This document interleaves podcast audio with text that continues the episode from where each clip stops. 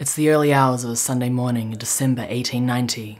According to later newspaper reports, a person who police officers view as male is arrested on Kearny Street in San Francisco. This person's crime? Being clad in a complete woman's outfit. When arrested, this person, who today would likely be accepted as a transgender woman, gives her name as Betty Portell and is hit with the maximum sentence six months in jail for wearing women's clothing in public. Part 1 The History of Pride. In San Francisco in 1863, as part of a anti-indecency campaign, the city adopted a law that criminalized a person appearing in dress not belonging to his or her sex. This law remained in effect for 111 years. It's August 1966. San Franciscan trans women, drag queens, and transvestites had been hanging out at Compton Cafeteria for years. But recently, Compton Cafe staff have begun harassing their trans patrons and calling the police on them due to concerns from management that trans patrons are causing them to lose more desirable business. This has led to a rise in arrests of trans women under anti cross dressing laws. The night of the Compton Cafeteria riot is one such night. The police arrive and an officer grabs one of the queens, and she threw her coffee in his face. Someone had thrown coffee in his face, and there was tables turned over. Compton's erupted. People started throwing everything they could get their hands on at the police. All of the sugar shakers went through the windows and the glass doors. I think I put a sugar shaker through one of those windows. The hustlers kicked the police and punched them, and the drag queens beat them with their heavy purses.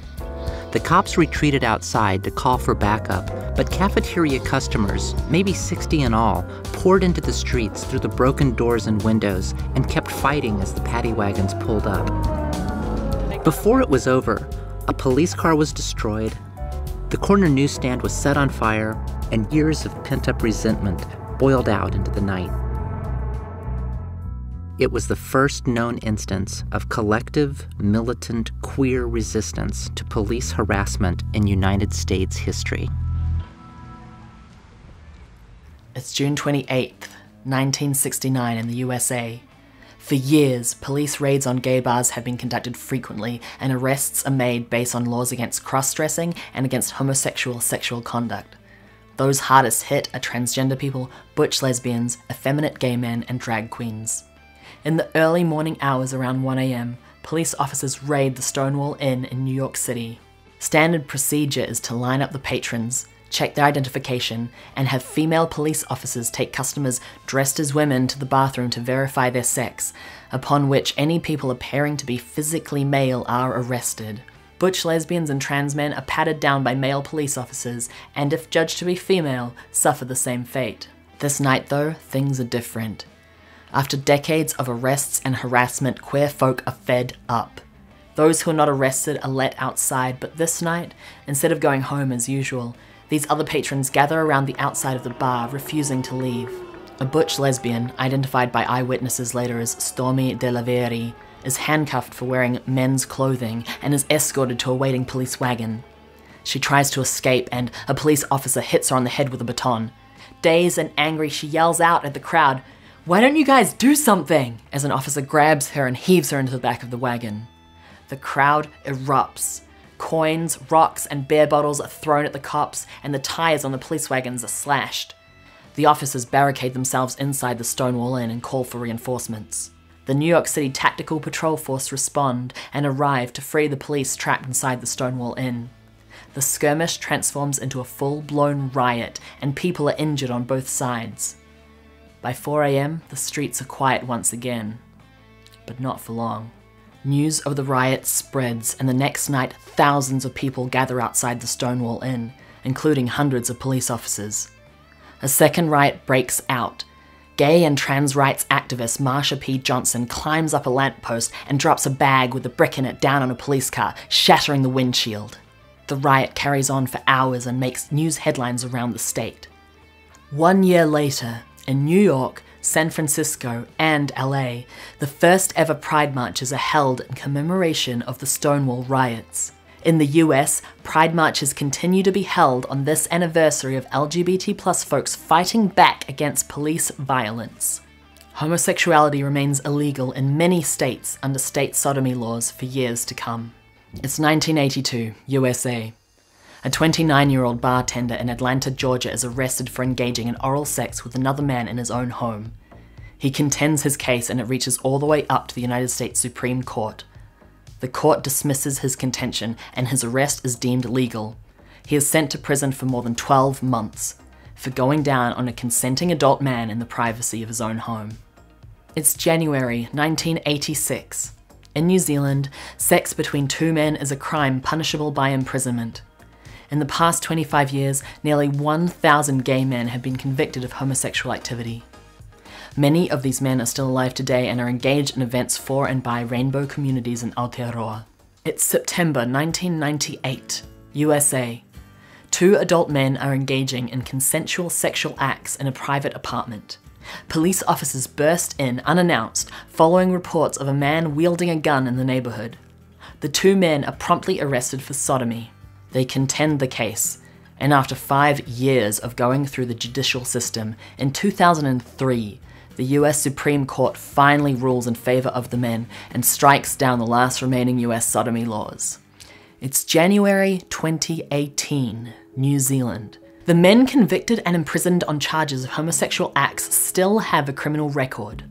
For the 1,000 men arrested on charges of homosexuality, if applying for a job relating to caring for children or teaching people under the age of 18, they can still be flagged on police records as being potentially unsafe to work with children due to having a criminal history, even though the law they were convicted under no longer exists. There's these huge tragedies where people's lives were ruined. People couldn't get jobs, People who could potentially have had substantial careers were unemployed for years and years. Even those who weren't convicted under homophobic laws, but who grew up in a time when such laws were in place, were also affected by them. In a world where the law says you're evil, and it backs it up with a popular prejudice, then when parents are saying you're evil too, you tend to believe it. You believe you're evil yourself. You become a bit of a shadow. The constant fear and the reminder of the worthlessness and the shame of your mere existence is not something we can put away so easily because it echoes through generations. The first Pride was the anniversary of a riot against police brutality. The chant from LGBT activists, no cops at Pride, isn't just a whim because some queers decided that we don't like cops. It's because the spirit of pride itself is about fighting back against the arm of force and state legitimized violence of the legal system called the police. Now police stations have rainbow liaisons and commitments to diversity and rainbow police cars. Welcome to New Zealand, where up until a few years ago, many men still had a criminal record of homosexuality that could be divulged to employers. But the cops have rainbows on their cars now, so everything's fine, right? Right? Right? No, oh, no, that's not how that works. But that was before my time. We got rid of those laws. It's different now. People who are directly affected by those laws are still very much alive and still very much going to Pride. And do you think from the bottom of your soul that there's no more discriminatory laws that cops uphold? Whew, I could write a novel about how the legal system and the institution of policing harms poor and low income and unhoused people wildly disproportionately to wealthy people. But that's a video for another time. If you're a police officer and you want to come to Pride, take the day off. Take off your uniform and come in mufti. Mufti is plain clothes for all my US friends. If you're a cop and you insist on marching in the parade in police uniform, think about why that's important to you. It's my opinion that that is disrespectful to the memory of Pride and to the memory of all those people of gender and sexual minorities who have suffered harms at the hands of the justice system. And why do you think, after years of police upholding often violently racist and homophobic and transphobic laws, that would welcome them with open arms? Our communities are healing. And having those who represent the institutions that dealt out this abuse to the communities try to weasel their way into a march that literally commemorates an instance of such police violence is unacceptable. I personally don't have beef with any individual police officer. I do think it's insulting and ahistorical for cops in uniform to attend pride celebrations as representatives of the institution of policing. The cops who insist on inserting themselves into Pride against the wishes of the majority of people in rainbow communities are, by that very insistence, proving that they are not our allies. And a massive thank you to Brookstar, Cadwanogana Nuth, Conrad, and Scout O'Keefe.